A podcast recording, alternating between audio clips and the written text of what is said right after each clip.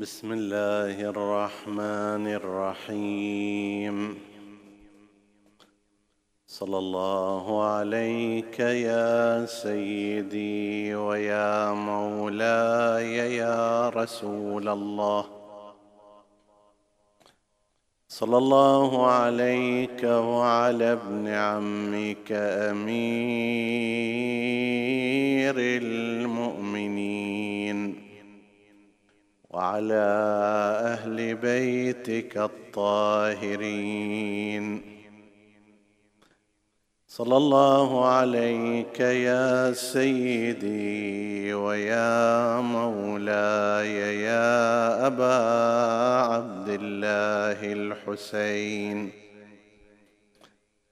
ما خاب من تمسك بكم وأمن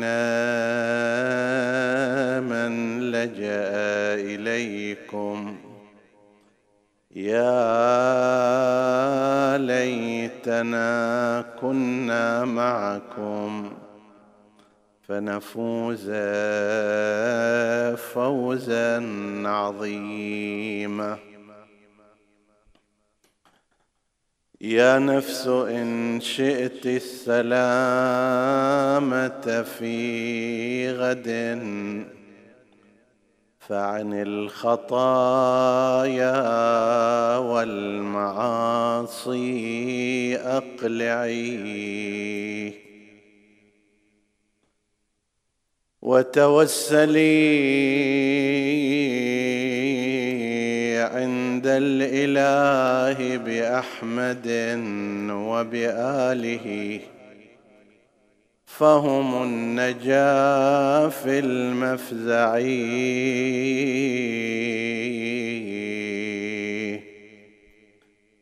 يا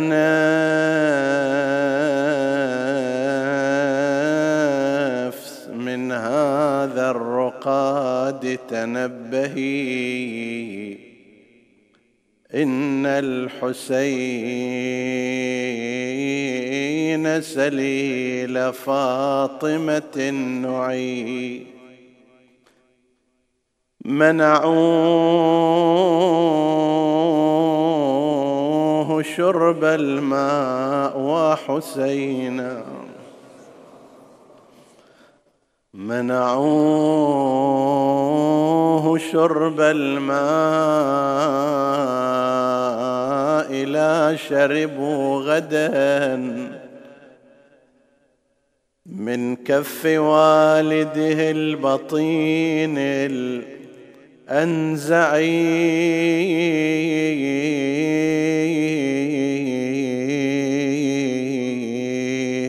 مذ جاءهم يبدي الصهيل جواده. يشكو الظليمة خاضبا للأدمع يا أيها المهر المخضب بالدماء لا تقصدن خيم النساء. الضيعي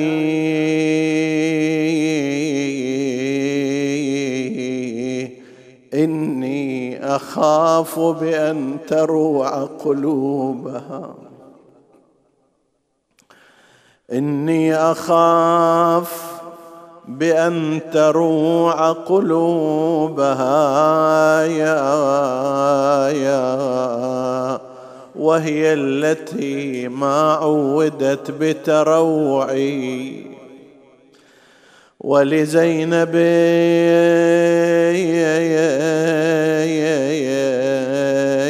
نوح لفقد شقيقها. وتقول يا ابن الزاكيات الركعي اليوم أصبغ في عزاك ملابسي سودا وأذرفها طلاتي.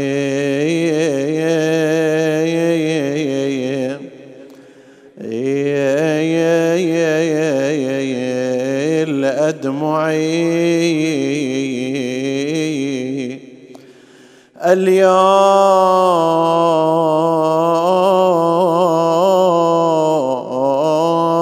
شبوا نارهم في منزلي. وتناهبوا ما فيه حتى يا يا يا يا مقنعي. اليوم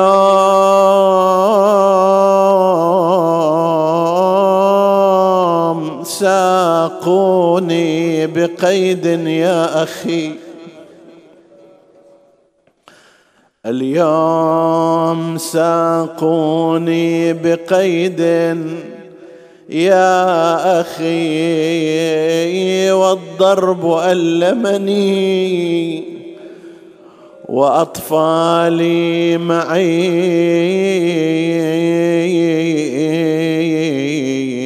حال القضاء بيني وبينك يا أخي. لو كنت في الأحياء هالك موضعي مضروبة. مضروبة.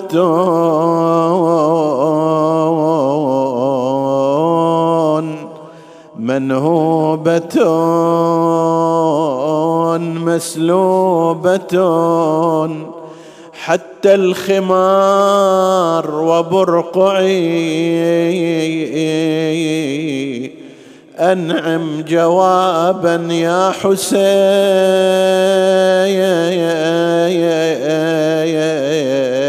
أما ترى أنعم جوابا يا حسين أما ترى شمر الخنا بالصوت ألم أضلعي فأجابها من فوق شاهقة القنا. قضي القضاء بما جرى فاسترجعي وتكفلي حال اليتامى وانظري ما كنت أصنع في حماهم فاصنعي. كأني بها نادت أنا بعيني أنا بعيني لباري لك عيالك وبروحي لسجت لك أطفالك يا خويا الموت لو يرضى بدالك. لكن الأمر لله لا حول ولا قوة إلا بالله العلي العظيم. إنا لله وإنا إليه راجعون.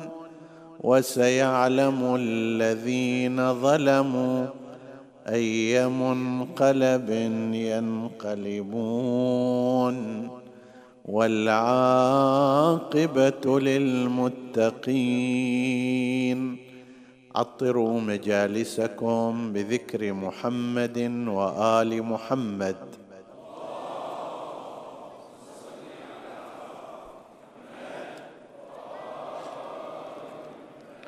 اللهم صل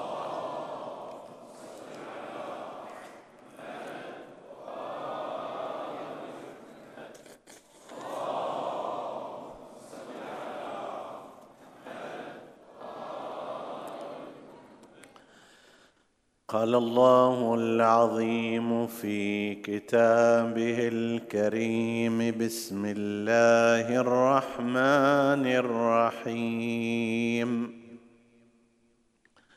لقد كان في قصصهم عبرة لأولي الألباب. ما كان حديثا يفترى ولكن تصديق الذي بين يديه وتفصيل كل شيء وهدى ورحمة لقوم يؤمنون. آمنا بالله. صدق الله العلي العظيم. حديثنا بإذن الله تعالى بعنوان لماذا فعلوها وقتلوا الإمام الحسين عليه السلام. وننطلق من هذه الآية المباركة في سورة يوسف وهي التي بها تختم السورة التي بدأت بكيف حسد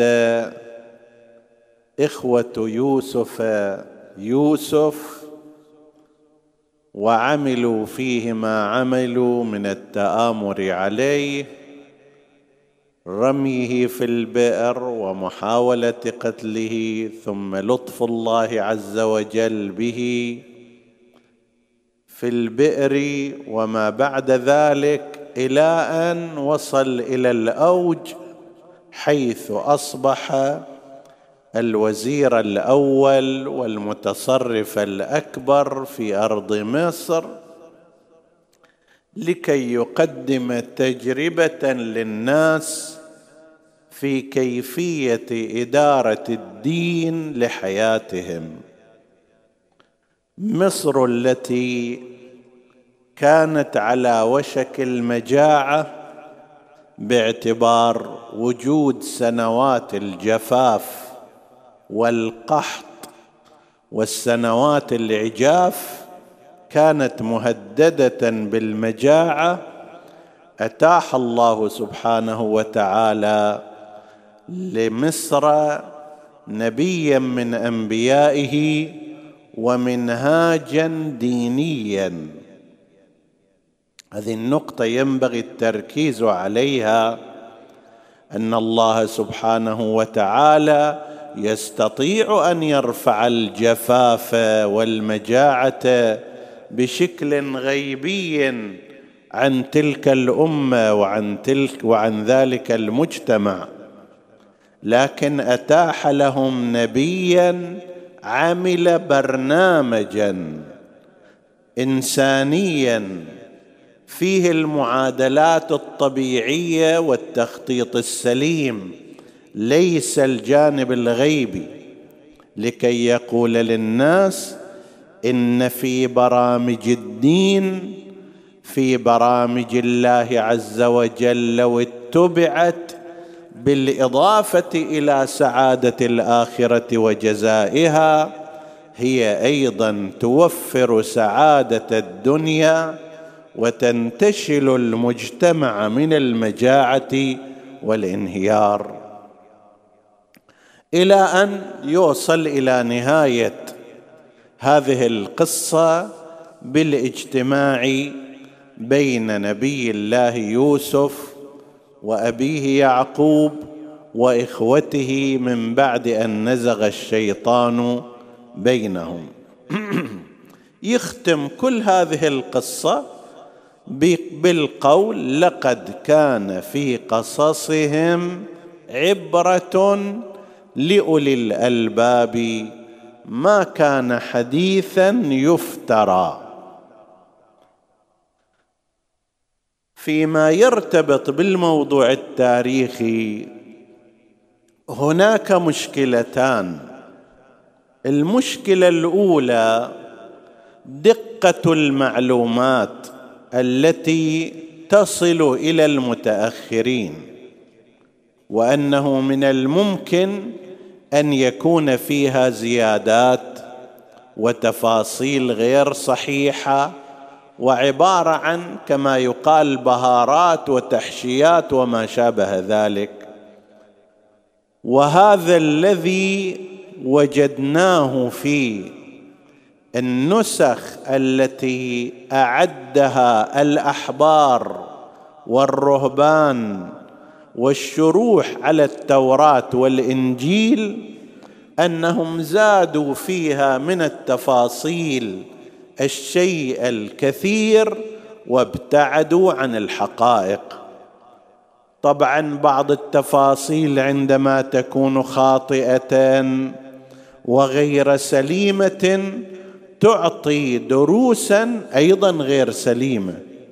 مثلا ما ذكروه في التوراة من أن بعض الأنبياء نعوذ بالله قد اعتدوا على بناتهم أو أن بعضهم كانوا يشربون الخمر أو ما شابه ذلك وإلى الآن يعتقد بعض المسيحيين بما ورد في الإنجيل المحرف بأن من معجزات عيسى ابن مريم أنه حول الشراب العادي إلى خمر في حمل عام في حفل عام حتى يتناوله الحاضرون.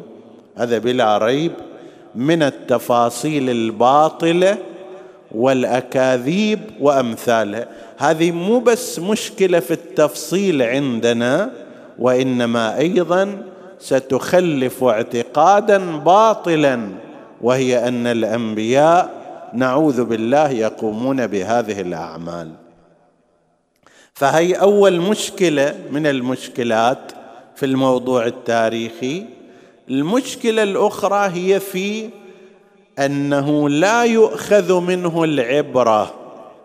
وإنما يعتنى به باعتبار قصص لطيفة حوادث مسلية أشياء لتقضية الوقت.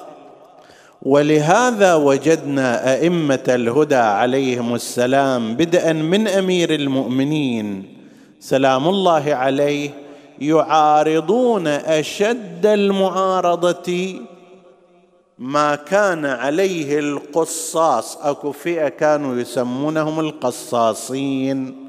هذول بدأوا من زمان الخليفة الثاني واستمروا في الأمة وهذول غالبا كانوا يقرؤون التوراة والإنجيل أو أن بعضهم في الأساس كانوا يهودا أو نصارى مثل كعب الأحبار. مثل عبد الله بن سلام أمثال هؤلاء.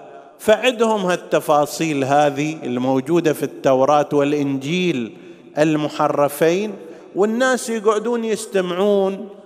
هؤلاء لم تكن همتهم أيضا في الموعظة لم تكن همتهم في إعطاء العبر والدروس وإنما من سالفة إلى سالفة ومن قصة إلى قصة. وهذا بطبيعة الحال ما راح يخلي التاريخ والقصة التاريخية مؤثرة تربويا. القرآن الكريم يصف نفسه يقول اولا هذه القصص اللي إحنا نجيبها ولو جبنا قصة يوسف من أول زمان طفولته إلى أن جاءه أبوه وإخوته وهي فترة طويلة من الزمان من الطفولة إلى الكهولة. طيب بس هذا مو من أجل أن نسلي الناس ولا من أجل أن نجيب لهم الأشياء الغريبة العجيبة التي تثير اندهاشهم وإنما لقد كان في قصصهم شنو؟ عبرة لأولي الألباب. درس الاخلاقي مطلوب. حتى يتأثر الناس لا يجربون الشيء الخطأ كما جربه غيرهم وانتكسوا. يتعظوا بتجارب غيرهم. وفي المقابل ينظرون إلى التجارب الحسنة وسيرة الصالحين ويطبقونها في أمور حياتهم. في نفس الوقت هذا ما كان حديثا يفترى ما فيه زيادات ما فيه أكاذيب ما فيه أشياء لإثارة التعجب. مو قصص هكذا تنثر بتفاصيل غير دقيقة. لا ما كان حديثا يفترى لكن هذا الحديث في تصديق لما كان في التاريخ وفيه هدى وفيه رحمة. طيب وعلى الإنسان أن ينتفع به. نحن أيضا عندما نأتي إلى قضية الحسين عليه السلام والحمد لله في هذه المجالس الغالب من أول أيام محرم إلى نهاية الموسم المؤمنون يستمعون غالبا إلى تمام قصة الحسين عليه السلام. هذه ينبغي أن تكون فيها جهتان. الجهة الأولى جهة التصديق جهة التدقيق ما تروح وراء التفاصيل غير المعتبرة؟ والحمد لله كما قلت غالبا لا أقول بشكل دقيق غالبا قصة المقتل التي يسمعها الناس والقصص التاريخية التي ترتبط بها ما يصطلح عليه بمقتل الشيخ عبد الزهر الكعبي رحمة الله عليه أو قبله مقتل الحسين للمقرم وحول هذا نحن نعتقد أن قصة المقتل في هيكلها الأساس قصة متقنة صحيحة وردت بطرق معتبرة من الناحية التاريخية. ربما نجي فد وقت آخر نتحدث عن هذه الجهة ليس هذه الليلة. بس بشكل عام نعتقد أن ما يتلى في الغالب من قصة المقتل الأساسي قلت مثل ما يقال يعبر عنه بمقتل الشيخ عبد الزهر رحمة الله عليه. طيب هذه في الغالب تفاصيلها وقصتها وقضيتها وردت بطرق يوثق بها ويطمئن إليها. ولذلك أن يعني نحن نتحفظ كثيرا على القول السهل أن إنسان يجي وينفي هذا هذا لم يثبت ذاك لم يثبت وهذا مو صحيح وهذا خرافة وهذا ضد العقل وهذا كذا وهذا كذا. إذا الإنسان من شأنه التحقيق التاريخي بأدواته هذا اجتهاد جيد. لكن بمجرد أنه قال هذا الكلام أو سمع هذا الكلام أو نقل هذا الكلام هذا لا يصح. نفي الشيء يحتاج إلى دليل مثل ما هو الحال في إثباته. هذا الآن إحنا ما راح نبحثه خليه إلى وقت آخر.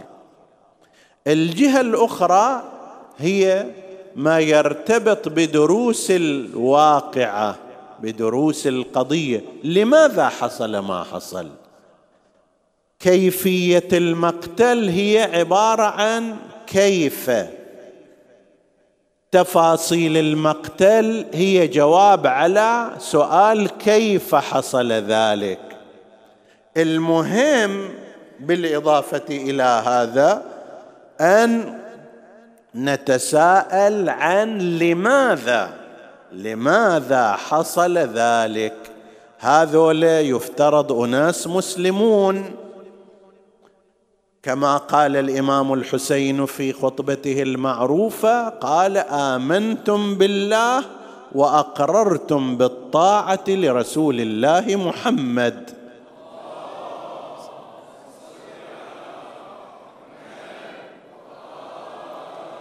يعني المفروض أن عنوانكم هو هكذا صفتكم هي هذه.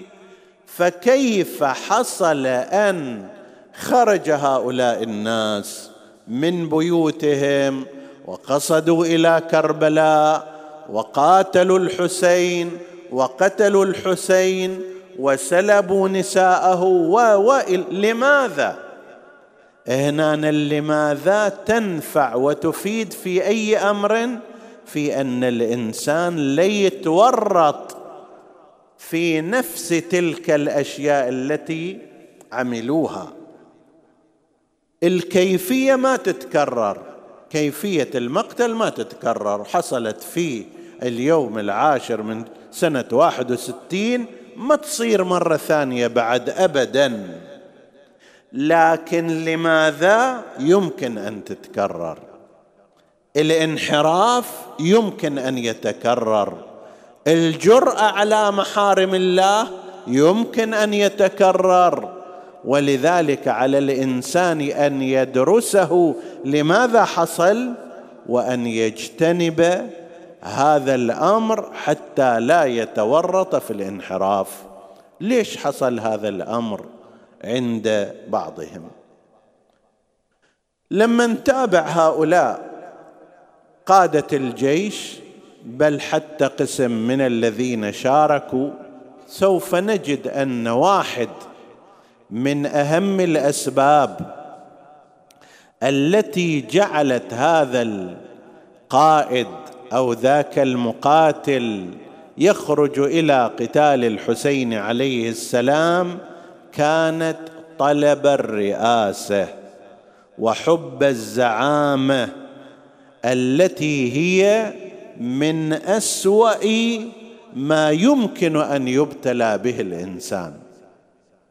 عندنا في الأحاديث ما ذئبان ضاريان في حظيرة غنم. بأفتك من حب الرئاسة في دين المرء.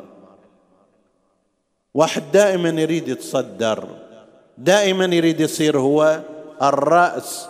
أما ألعب لو أخرب الملعب. إما أنا لازم أصير قدام الجميع وإلا أخرب على الباقي.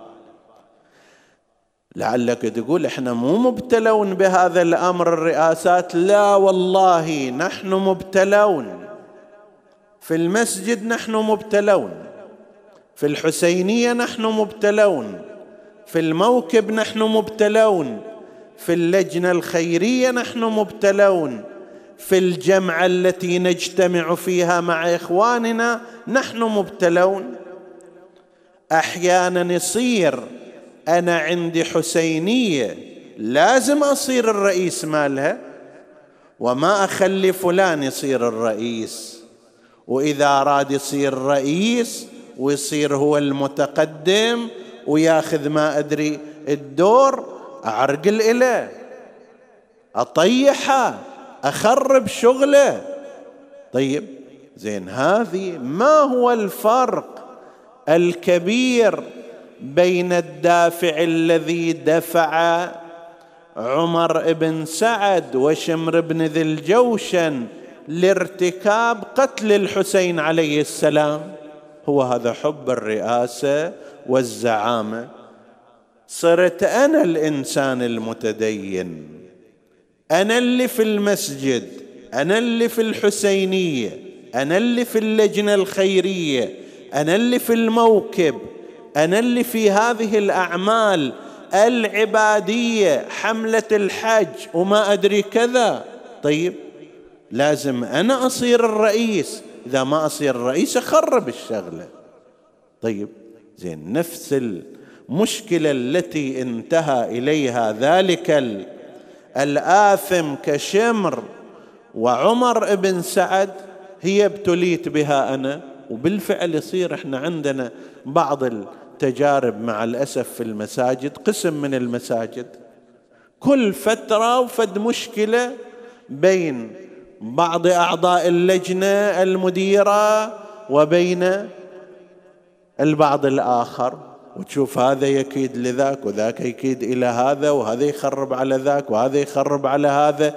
حتى أحيانا يصير ما دام أنا ما خلوني الرئيس ما دام أنا ما خلوني المدير أنقطع عن المسجد. وإذا أقدر أقطع الآخرين أيضا.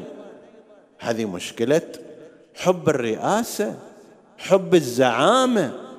أنا أنحرم من المسجد وأحرم الغير من المسجد لأجل ذلك. الموكب الحسيني نفس الكلام يجي فيه.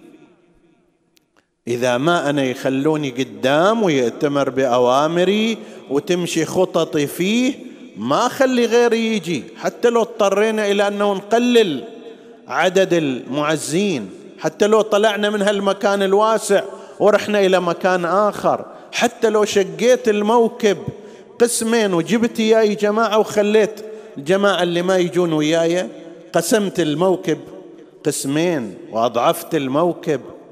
والحملة حملة الحج و والى غير ذلك. هنا يحتاج الإنسان أن يتأمل أن يفكر. نحن أيضا مهددون. قد ما نقتل الحسين عليه السلام إمامنا ولكن من الممكن أن نخرب اجتماع المسجد وجمعة الناس فيه واجتماع الموكب واجتماع الحمله واجتماع ما أدري العزاء واجتماع كذا. نخرب نشتته إما أنا لازم أصير الرئيس وإما لازم يخترب الشغل. هذا وجدناه. شمر بن الجوشن لعنة الله عليه. من الأساس كان عنده تنافس مع عمر بن سعد. عمر بن سعد من البداية قضية رئاسة. لا هو مؤمن بهذه الحرب هو يريد ملك الري وزعامة على الناس وتوقيعاته تصدر وتنفذ وقد صرح بذلك. أأترك ملك الري والري منيتي أمرجع مأثوما بقتل حسين حسين بن عمي والحوادث جمة ولكن لي في الري قرة عيني أنا ما أترك هذا الري يعني طهران الحالية. بلد فيه من الجمال فيه من المساحات الخضراء فيه من الرئاسة فيه من إصدار الأوامر. طيب أموال شهوات غير ذلك. هاي كلها راح تصير تحت إيدي. خل أطلع. وقد عرف ابن زياد لعنه الله وهو ابن زياد أيضا كل هالبرنامج اللي سواه من أجل أن يحظى بولاية العراقين. كان عنده بس البصرة. طيب على أثر مقتل الحسين وهو يعلم بذلك جمع له العراقان البصرة والكوفة. طيب فهو هذا من أجل الرئاسة على هذا البلد ذاك من أجل الرئاسة على الري.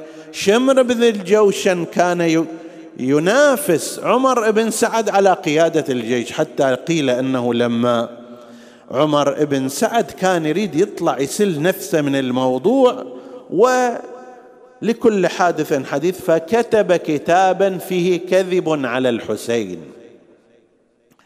أرسله إلى ابن زياد وقال الحمد لله الذي أطفأ النائرة وأخمد الفتنة أما بعد فإن الحسين بن علي قد قبل أن يأتي ويسلم يده في يد يزيد أو من يشاء ويسلم الأمر حتى يوجهه في أي ثغر من الثغور. خلاص بطل الحسين. هاي نهضة تتبين إلى أنه مشتبه فيها. الآن قال أنا حاضر أنا أجي وأبايع وأسلم. وبكيف يزيد؟ وين يريد يوديني خليه يوديني كذب هذا طبعا. أرسل الرسالة وصلت الرسالة عصر يوم الثامن إلى ابن زياد. وكان عنده شمر بن الجوشن الضبابي. شمر كانت أمنيته أن يقود هذا الجيش لأن قياده الجيش ترقيه بعد مدة. راح يصير وزير الدفاع وإذا صار وزير الدفاع أهله ذلك لأن يكون الوالي على بلدة من البلدان المهمة. إذا عزلوا عمر بن سعد عن الري لأنه قصر في قضية قتال الحسين شمر راح يصير؟ فلما جاء الكتاب إلى ابن زياد وقرأه أعطاه إلى شمر شمر قال له هذا كتاب رجل مناصح لأهله وأقاربه. هذا مو صحيح. هذا عمر بن سعد من أقارب الحسين رحم ويا الحسين. بنو زهرة وبنو هاشم عندهم رحم قرابة رحمية. فهذا مو تمام. لا إذا تريد اكتب له أنه الحسين يسلم ويجي إلينا هنا طيب ويقبل ببيعة يزيد وما عنده أي تحفظ. وانئذ لكل حادث حديث إذا لا ازحف عليه وقاتله واقتله فإذا قتلته فأوطئ صدره وظهره بالخيل. زين. فإن فعلت ذلك ذيل الكتاب فإن فعلت ذلك جزيناك جزاء السامع المطيع وإن أبيت فخل بين الشمر وبين الجيش. هذا بعد سهم الضربة القاضية اللي كانت على عمر بن سعد. هو كان يشتغل طول هالمده حتى يصير يربح الجيش ومن وراءه الولاية والإمارة. الآن يقول له عزلناك عن الجيش. معنى ذلك انتهى مستقبله السياسي والعسكري. دافع ابن زياد لقتال الحسين ولاية العراقين دافع عمر بن سعد إلى قتال الحسين حكم الري دافع شمر بن ذي الجوشن للقيام بما قام به هو أن يكون هو المبرز في الجيش. حتى لم لما ما خلوه القائد قال أنا أروح أقتل الحسين حتى يصير عندي هذا شيء يرشحني عند بني أمية لكي أتقدم فيهم. زين هذه قضية الرئاسة والزعامة وطلبها من غير وجهها ومن غير حقها واحيانا الإنسان يغلفها بغلاف يقول لا أنا ما يهمني رئاستي لا أنا أريد أخدم الموكب أنا أريد أخدم الجمعية أنا أريد أخدم المسجد أنا أريد أخدم الحسينية. مو مهم عندي الرئاسة مو مهم عندك. إذا صادق قل لهم أنا أستقيل عن هذا قدموا من تشاءون وأنا كأصغر الناس أخدم في الموكب والحسينية والمسجد والحملة وها. إذا الإنسان صادق خليه يسوي هالشكل أما أنه أنا ما تهمني الرئاسة ما يهمني الزعامة وقابض عليها بأسناني هذا ما لا يكون فيه تصديق لشيء يحتاج الإنسان أن يصدق كلامه بفعله. ما تهمك؟ قل لهم يابا أنا حتى لا تصير مشاكل نزلت عن هذه المهمة. عينوا من شئتم وأنا سامع مطيع لأي واحد. هنا يكون الإنسان صادق. فأول شيء نحن لاحظنا أن قضية الرئاسة كانت دافع الأساس لكثير من هؤلاء القتلة والمجرمين. وقضية الزعامة والرئاسة والنزاع عليها حتى في الأمور الدينية حتى في الأمور الاجتماعية الخيرية أيضا موجودة. لازم الإنسان يجتنبها وإلا نعوذ بالله يكون متاثرا بما صنع أولئك اللئام والطغام واقدموا على تلك الجريمة. هذا واحد. واحد من الأمور القضية المالية. دافع المال قد يدفع بعض الناس إلى ارتكاب الجرائم. تقول لا إحنا الحمد لله ما نقتل علشان شوية أموال. أولئك بالفعل من جملة الأشياء اللي خلاهم يطلع إلى يطلعوا إلى كربلاء. أن ابن زياد لما خطب فيهم قال بعد أن أثنى على يزيد وكذا قال وقد زاد في عطائكم مئة مئة يعني كل واحد مئة درهم. زيدنا في الراتب مالكم في العطاء مئة, مئة درهم وتطلع لقتال الحسين عليه السلام. شنو قيمة مئة درهم؟ بل شنو قيمة الدنيا بما فيها وأنت سترتكب جريمة بهذا النحو. تقول هذا بعيد؟ لا. قد أنت وأنا لا سمح الله نرتكب أمثال ذلك على أثر المال. مو أكو عندنا تهديم إلى بعض أسرنا علشان مقدار من المال. دافع المال التمسك بالمال حب المال قد يجعلني أنا بخيلا على أهلي على من معي في منزلي وينتهي الأمر إلى أن حياتنا الأسرية لا تستقيم. ينتهي ذلك إلى ارتكاب أبغض الحلال عند الله وهو الطلاق والانفصال. ذاك المال مئة درهم خلاه يطلع لقتال الحسين عليه السلام وبئس ما فعل وأنا تعلقي بالمال جعلني أبخل عن العطاء اللازم وبالتالي تهدمت أسرتي بالتالي أبنائي على أثر الطلاق راحوا وراء دروب غير حسنة غير سليمة.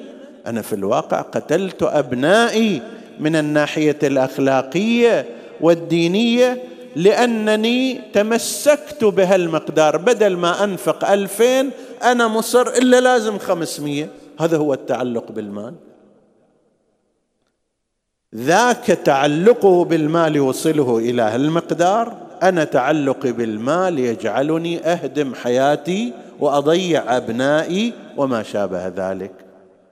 علينا أيها الأحباب أيتها المؤمنات أن نتأمل في لقد كان في قصصهم عبرة لأولي الألباب. أحدهم لما مر على الحسين عليه السلام قيل إنه الفرزدق فسأله عن خبر الناس قال أما الكبار فقد ملئت غرائرهم. الغرائر الأكياس يعني اللي تتسكر. يعني خزائنهم أعطوهم فلوس من قبل بني أمية وبالتالي هذول بعد وجهوا أتباعهم وأنصارهم في اتجاه قتال الحسين. وأما الصغار فقد عظمت رشوتهم فرد مقدار من البال لهم طشوا على هذول مئة درهم وخمسين درهم ثلاثين درهم. زين هذه الأموال هي نفسها التي من الممكن أن تفسد حياتي الزوجية. تفسد ما بيني وبين إخوتي أيها الإخوة أيها المؤمنون قضايا الميراث اليوم من أصعب القضايا في بعض الأسر. يكيد الواحد للآخر علشان سهم زايد أو سهم قاصر. يتعطل أحيانا الميراث. ثلاثين سنة يتعطل الميراث مالهم. ما حد ياخذ منا شيء. ليش؟ لأن هذا شافس ركبة إلى ذاك وذاك شافس ركبة إلى هذا. هذا يقول إلي أكثر ذاك يقول إلي أكثر. ويحرم الجميع. شوف العتة شوف البلة شوف الحمق. أنا حتى آخذ أكثر من إخواني ألفين ريال وثلاثة آلاف ريال حاضر أن يتعطل كل ميراثي ممكن مئة ألف ريال تتعطل علي ما حاضر أن أنزل. أقول لا لازم تعطوني ألفين الزايدة. فلا أحصل لا الألفين ولا المية. وذاك أخي أيضا نفس الكلام. زوجة والدي هكذا. أخي هكذا أختي هكذا زين هو هذا بعد عبودية المال والخضوع إلى ما الفرق بين هذا وذاك؟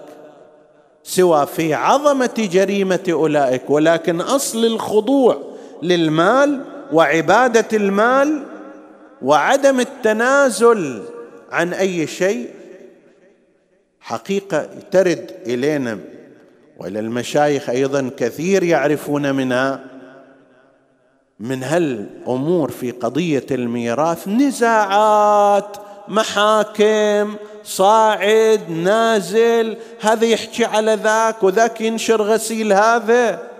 كلها في سبيل مقادير من المال بسيطة. لا لو أخذتها لن تكون لن يكون فيها بركة. لن يكون فيها بركة. لكن هو هذا بعد حرص الإنسان إلى هذه الدرجة. المال من الأمور التي تدفع الإنسان أحيانا كثيرة إلى ارتكاب قطيعة إخوانه شتيمة إخوانه النميمة على إخوانه سب إخوانه فضح إخوانه يرتكب محرمات. طالع من مجلس وداخل في مجلس فقط غيبة لإخوانه وكلام عنهم وأحيانا افتراء. ليش؟ لأنه فرد مقدار من المال هذا يريد أو هذا يريد. هذا نفس عبودية المال التي جعلت أولئك يرتكبون. هذا ذنب ذاك ذنب. نعم ذنب الخروج لقتال الحسين عظيم جدا. ولكن النميمة ذنب الغيبة ذنب. هتك المؤمن من ورائه ذنب. نشر الغسيل الوسخ في كل مكان ذنب. إثارة الأحقاد في داخل العائلة ذنب. وهي كل هالقضية مبالغ بسيطة. أحيانا سبحان الله يعني ضربة الله تأتي في حادثة من الحوادث. بعد ما زيد راح وعين إليه محامي وما أدري كذا وصعد ونزل وأعطى مبالغ لهذا المحامي حتى يطلع إلى حقه. تبين أن اللي أخذه المحامي أكثر مما صار إليه. وش استفدت أنت؟ غير الإثم غير القطيعة غير كذا. هذا ينبغي أن يلفت أنظارنا أيها المؤمنون إلى مثل هذا الأمر. كذلك تبرير بأن أنا مأمور والمأمور معذور. هذا نفس التبرير قاله شمر الضبابي. شمر الضبابي شخصية يحتاج إليها دراسة تامة. طبعا إحنا ما نعترف بما يقوله بعضهم أنه هذا شمر راح 17 حجة وراح خمسين عمرة وكان من خلص الأصحاب لأمير المؤمنين. كلام باطل لا أصل له ولا فصل. واحد جابه وجمع الشكل إلا أن يكون الحملة دار هو اللي وداه 17 حجة. هذا ناقل الكلام. لا أصل له في التاريخ أصلا. بس هو حتى يقول مثلا أن الصلاة والعبادات وكذا وكذا لا تنفع بوحدها. هذا حج هل قد حجه واعتمر؟ هل قد عمرة؟ وكان يحفظ القرآن كذا وكذا وكان من خلص أصحاب أمير المؤمنين. مع ذلك أيضا قتل الحسين. كل هالمقدمات كانت غير صحيحة. وانت ما تحتاج إلى أن تكذب. ما تحتاج إلى أن تكذب فيها. إن شاء الله إذا صار فرصة نتحدث عن شخصيته وماذا كان وتاريخه. شمر بن ذي الجوشن لما سئل كيف قتلتم الحسين؟ شلون يعني؟ ما قاعدين نتعقل هذا. قال اللعين أمراؤنا أمرونا فلو عصيناهم لكنا أسوأ حالا من الحمر. جمع حمار. والله الحمار أعقل منك وأشرف منك وأحسن عند الله منه. أمراؤكم أمروكم بأن تقتلوا الحسين عليه السلام. فإذا ما طاوعتوهم في قتل الحسين تصيروا مثل الحمير؟ ألم يأمركم الله عز وجل بالعدل والإحسان وإيتاء ذي القربى؟ ألم يأمركم القرآن الكريم بأن تكون مودتكم في القربى وهي الحسين عليه السلام؟ أمر الله هذا. ألم ينهكم عن قتل النفس المحترمة المطمئنة الآمنة؟ أمرك ابن زياد تقبل كلامه. أمرك القرآن والله لا تقبل كلامه. ألم يأمركم رسول الله صلى الله عليه وآله في حديث الثقلين بالتمسك بهما مو بقتلهما؟ فكيف صار؟ المأمور معذور وإحنا ما دام امرونا أمراءنا وقادتنا ينت... لا لا عذر لأحد في يوم القيامة بأن يقول هذا الكلام ابدا. إذا كان الأمر متسقا مع أمر الله عز وجل وأمر رسوله فحيهلا وأما إذا لم يكن كذلك فلا يمكن أن يكون مبررا ولا يطاع وفي يوم القيامة يعاقب هذا الإنسان أشد العقوبة. لأنه عمل هذا العمل ولأنه عصى أمر الله عز وجل. المأمور معذور؟ لا ليس بمعذور. أو أن يقول مثلا إذا أنا ما سويت راح يسويه غيري. كل الناس قاعدين يسوون هذا العذر السخيف من قبل البعض. ليش يا أبا الحجاب مو تمام كل الفتيات الآن كل البنات هالشكل يلبسون. ليش يابا ما تصلي؟ صلاة مرتبة عدلة كذا. كل الشباب هكذا صلاتهم أظن بعضهم ما يصلون نهائيا. ليش ما تلتزم بكذا وكذا؟ كل الشباب هالشكل يصنعون. وإذا كان كل الشباب لا لا يؤثر ذلك في لزوم التزام الإنسان بواجبه. أحدهم جاء نقلوا هذا في قضية يوم السلب أن أحدهم جاء لكي يسلب إحدى البنيات في مخيم الحسين عليه السلام فكان يسلبها وهو يبكي هكذا نقل في التاريخ. فقالت له لم تبكي؟ قال كيف لا أبكي وأنا أسلب ابنة رسول الله؟ قالت له إذا كان كذلك فاتركني. أنت تدري أن هذه ابنة رسول الله من الذرية وتتأثر إلها؟ اترك سلبها. قالت إذا أنا لم أفعل فعله غيري إذا أنا ما أخذت غيري بياخذه. هذا مبرر بالله عليك. مو بس أنا اللي أسوي الآخرون يسوون هذا الأمر يرتكبون هذا الأمر. فليرتكب كل البشر المعصية. كن بينهم مستقيما. عليكم أنفسكم لا يضركم من ضل إذا اهتديتم. هنا محله لو أن كل المجتمع انحرف الحمد لله المجتمع ليس كذلك. الفئة المؤمنة أمثالكم الصالحة هي الأكثر. بس حتى لو فرضنا أنه كانت الفئة غير المؤمنة هي الأكثر هذا لا يبرر للإنسان. إيش معنى أنت رحت وراء جماعة اللي ينحرفون تتأثر بهم لكن الجماعة اللي مؤمنين الذين هم مؤمنون ملتزمون ما تتأثر بهم؟ تقول كل الناس ما يصلون تعالوا شوف المساجد. كل الناس كذا تعالوا شوف المجالس. لماذا لا تتأثر بهؤلاء وتتأثر بأولئك؟ كان يسلبها لعنة الله عليه ويبكي فقالت له لم تسلبني وأنت تبكي؟ قال كيف لا أبكي وأنا أسلب ابنة رسول الله؟ قالت فدعني. قال إن لم أفعل فعله غيري. إذا أنا ما أخذت هذا غيري راح يأخذه. وهالمنطق هذا هو اللي خلى الجميع يسلبون في هذا اليوم صباحا. كان آخر يوم بقي فيه آل بيت رسول الله من السبايا ومن النساء ومن الأطفال. يوم 11 كانوا في كربلاء إلى قريب الظهر. البارحة باتوا بأسوأ ما يكون. بارحة لا حامي لا نصير لا خيام حتى تدرون. أحرقت الخيام أحرقت الخيام كلها. فبقوا في العراء. وواحد آخر الليل قال له هذول ما عندهم خيمة الآن فنصبت خيمة بشكل مؤقت. لكي يناموا تحتها. كل هالجمع هذا فناموا تلك الليلة.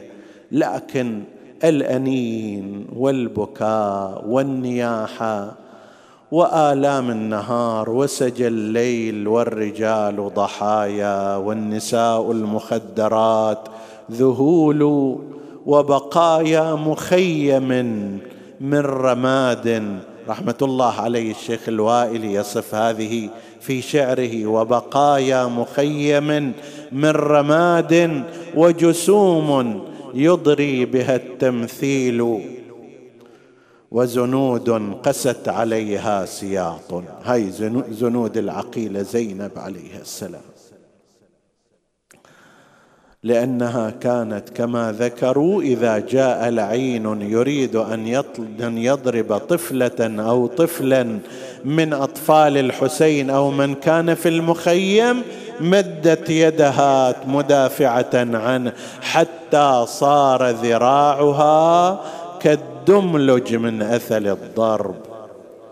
وعليها السياط لما تلوت خلفتها أساور وعقود وعليها كم غرد الركب شجوا للثرى فوك أيها الغريد.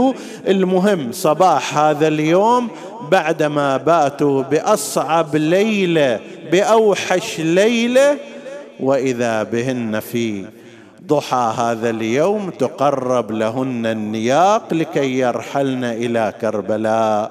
من اللي اجى اجى عدة من الأعراب. اجى عده من الأجلاف لكي يركبن النساء. فنادت زينب يا عمر بن سعد قبحك الله وقبح ما جئت به. قال لها ماذا تريدين؟ قالت أبعد عنا هؤلاء ودع بعضنا يركب البعض الآخر. هذول رجال قساة رجال أجلاف. ونحن نساء وأطفال أبعدهم عنا. إحنا نركب الواحد منا يركب الآخر. فبدأت زينب عليه السلام من جهة أم كلثوم من جهة غيرهن من جهة أخرى. يركبون الأطفال والنساء على تلك النياق. قال بعض أرباب الخبر إلى أن ركبوا جميعا هنا بقيت زينب وأم كلثوم على الرمضاء لازم واحدة تعين الأخرى. الجمل مركب صعب يحتاج إليه إلى إعانة حتى تصعد وتستوي. لا سيما إذا كان جملا أعجف غير موطأ غير مهيأ فلما بقيت هاتان الأختان الأولى تقول للأخرى أخي أنا أعينك حتى تركبي. قالت بل أنا أعينك. قالت لها أم كلثوم أخي زينب إذا أنا ركبت على ظهر الناقة وبقيت على الأرض من الذي يركبك؟ يجي لك يعني شمر ولا حرملة ولا هؤلاء من الذي يركبك؟ قالت لا عليك أنا أمضي إلى الذي أخرجني من منزل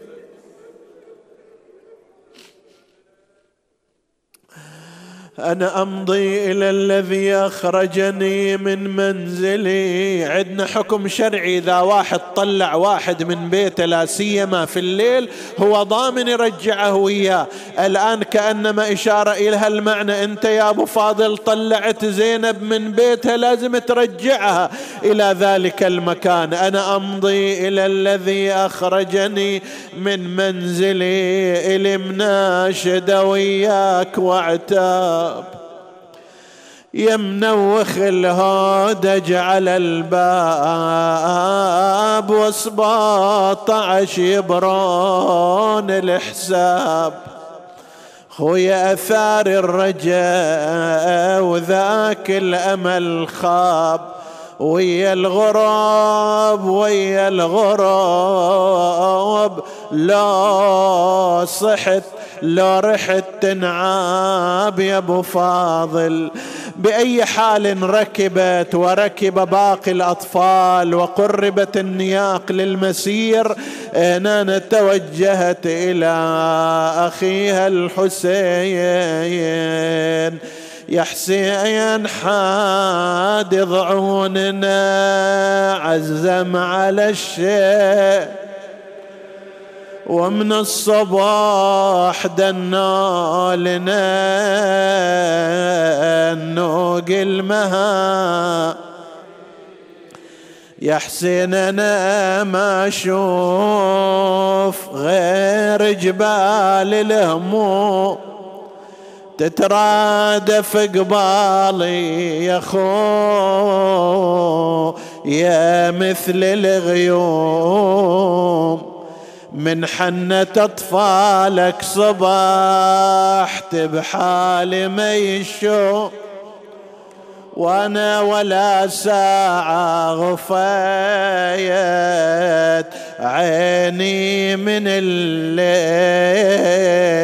وحسينا أخي أبا عبد الله محمل سكينة لو تزلزل